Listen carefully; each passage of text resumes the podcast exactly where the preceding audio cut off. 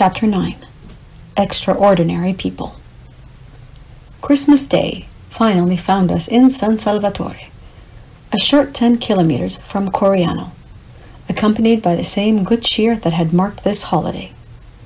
Even more drivers stopped their cars to greet us.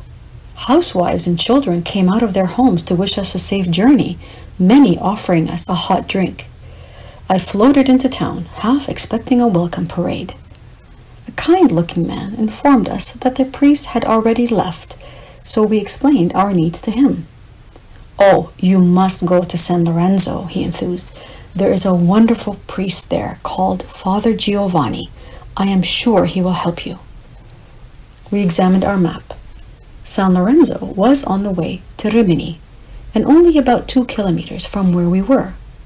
We had not even considered it, thinking it a tiny village and unlikely to even have a church.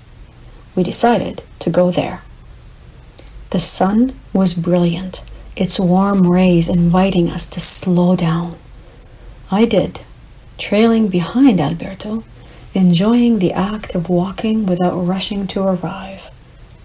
The country lane we walked snaked among fields long ago harvested, and eventually deposited us at the church steps. There, we learned that Father Giovanni would return later that evening, and were encouraged to wait at a nearby bar.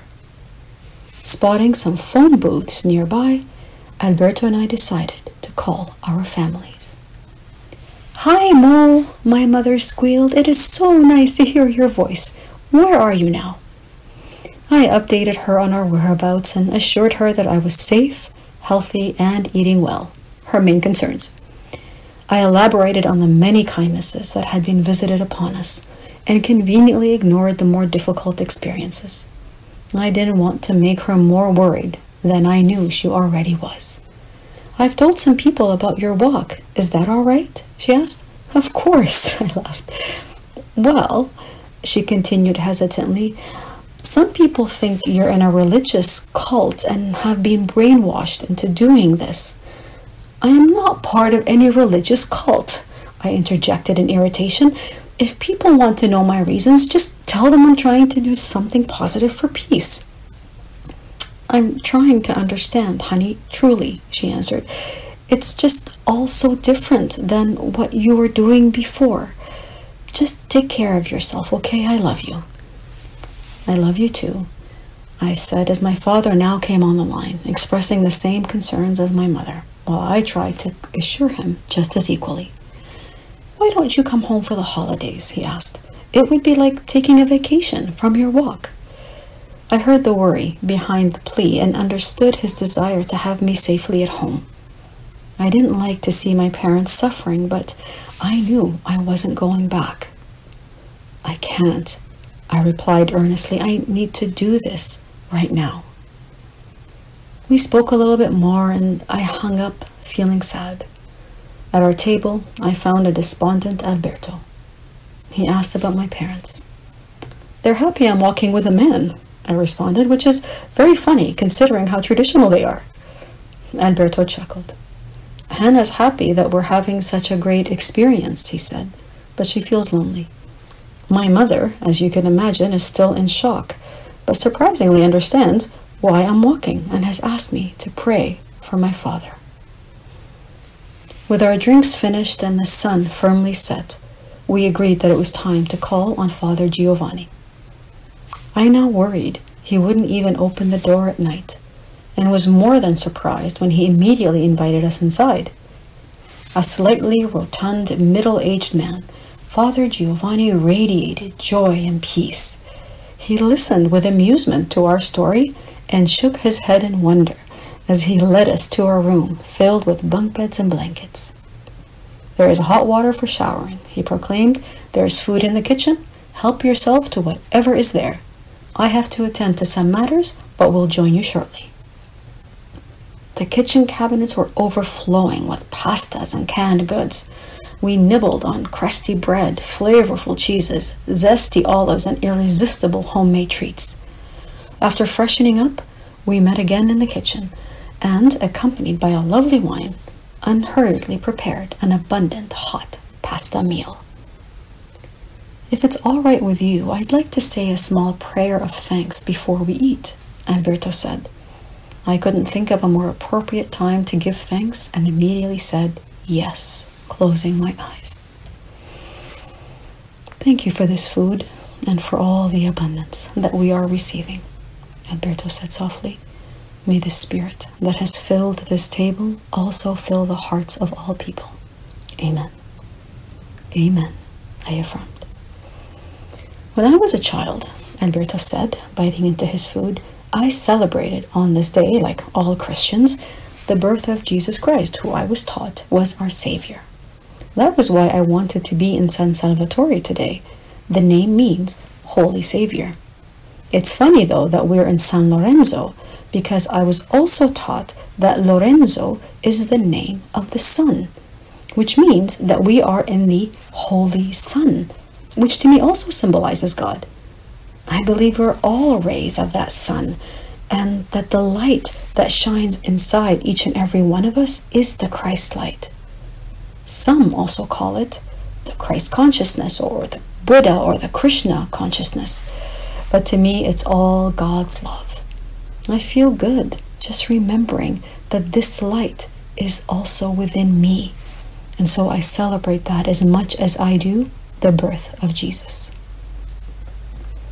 The spirituality books I had read used words such as inner being, divine spark, or higher self to describe our essence, but I had never heard these ideas applied to Christianity, much less to the figure of Jesus, who, to me, always seemed such a removed and untouchable figure. The way that Alberto described Jesus, however, made him seem more interestingly human. I mentioned this to him. I think that's what offends some Christians, Alberto said. They think I'm making Jesus less, merely human. But I'm not. I'm raising us, humanity, making us also divine. Jesus himself taught that we too are like him.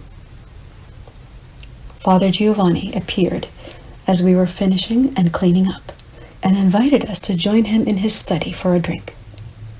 What struck me most about that evening was the matter of fact way in which he spoke about his many projects, especially ones that promoted the integration of immigrants into his small community.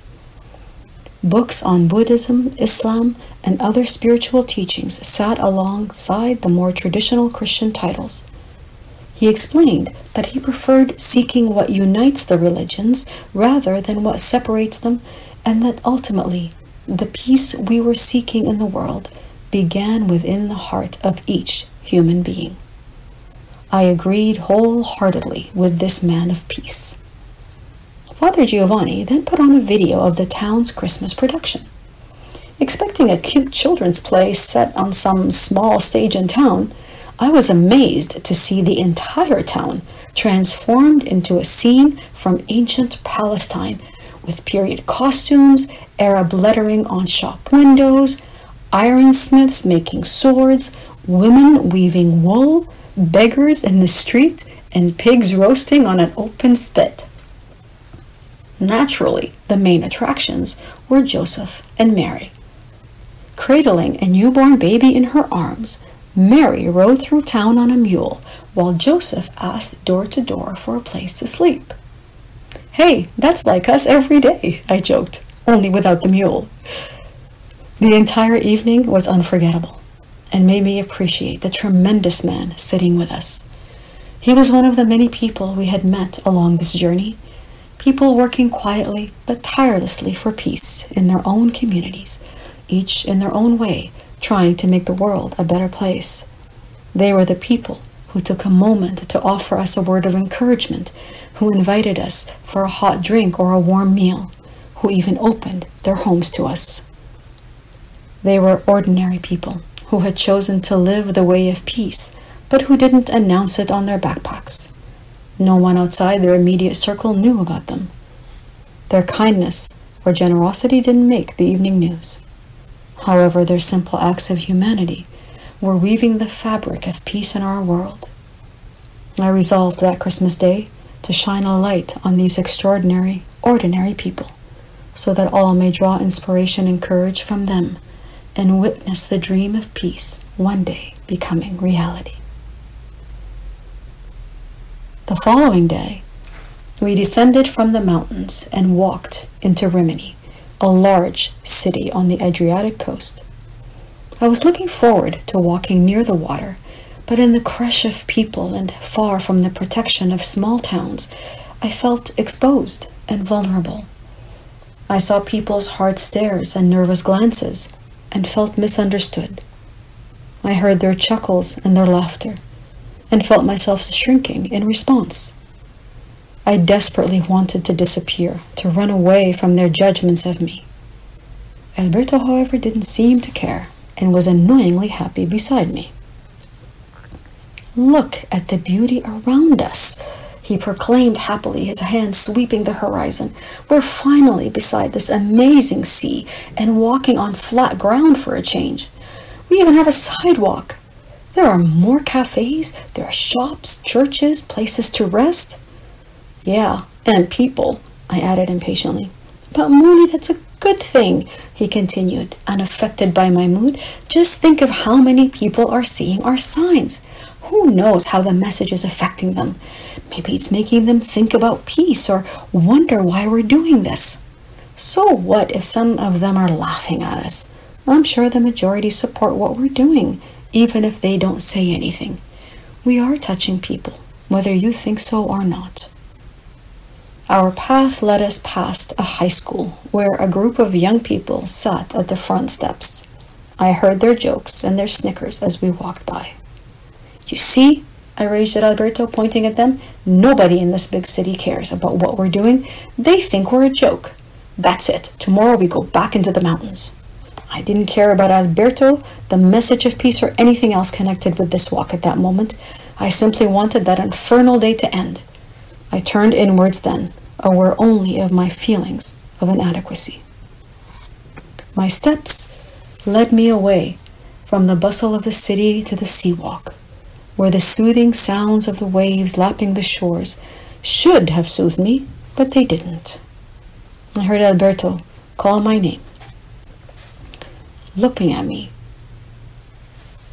encouraging me to look at my surroundings and to feel them. This reminds me of home, he said, walking down some steps towards the sand and inhaling deeply. This sand is hard and great for walking. Come on, let's get closer to the water he cajoled, holding out his hand to me. Secretly, I wanted to feel good and to draw from his positive energy, but I couldn't get myself out of my own funk to do it. I had just taken my first steps onto the sand when I suddenly heard the sound of a car screeching to a stop. Alberto and I turned around in alarm and saw a car half in the sand, half on the seawalk. We rushed over, fearing that something had happened to the occupants, but to our surprise, found the young driver smiling exuberantly and motioning for us to come closer. When we arrived, we saw him pulling money out of his wallet. With childlike enthusiasm, the man held the bills out the window in offering. No, no, thank you, I said quickly. It's it's not necessary. We appreciate it so very much, Alberto said softly, but we don't need it. Thank you, my friend. The man gazed at us for several moments, incredulity etched on his face. Then, without warning, tears welled up in his eyes and began rolling down his cheeks. I began to cry. What's your name? I choked out. Nico, he spluttered. Thank you, Nicholas, I said, bending over to kiss his cheek. Merry Christmas. I stepped back. Alberto reached into the car, his eyes also moist with tears, and took Nico's hands in his. It's so nice to meet you, he whispered. Nico nodded, clasping Alberto's hand. I walked away, overwhelmed with emotion. I glanced back one last time and saw Nico still in his car, his eyes following our steps contemplating us with wonder and disbelief. Never underestimate the power of this path you have chosen, a voice resounded in my mind. Dark clouds started rolling in, and soon a light rain began to descend. Alberto and I hurried to the first church we could find. It was large and dimly lit, the only lights coming from the various nativity displays. I walked around aimlessly, not really paying attention to the decor, still caught up in the emotion of Nico. Alberto went to look at some displays at the other side of the church. An older woman entered the church and greeted me. I returned her greeting and turned to look at the nativity scene, pretending to be admiring it, not really wanting company. When I looked up again, she was standing right beside me. With her gray hair and black dress, she reminded me of the stereotypical Italian grandmothers so often portrayed in movies. Her eyes bore gently but firmly into mine, drawing me close, even though I wanted to turn away. What are you doing here? she asked in a friendly tone. Oh, we're walking to Jerusalem for peace, I whispered, unable to break her gaze. Her eyes shone with love and tenderness. With both hands, she reached up and cupped my face. She brought it closer and then brushed her lips against each cheek with the softest kiss. What you are doing is very good, she said, stroking my cheeks, her loving eyes never leaving mine. Do not fear. The Holy Mother and Father bless you on your journey. Still emotionally raw from the meeting with Nico less than half an hour earlier, I once again felt my tears spilling down my face.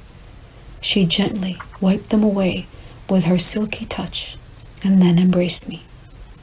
I wept in her arms, enveloped in the love of this complete stranger. Alberto came towards me. I pulled away from this woman and introduced him.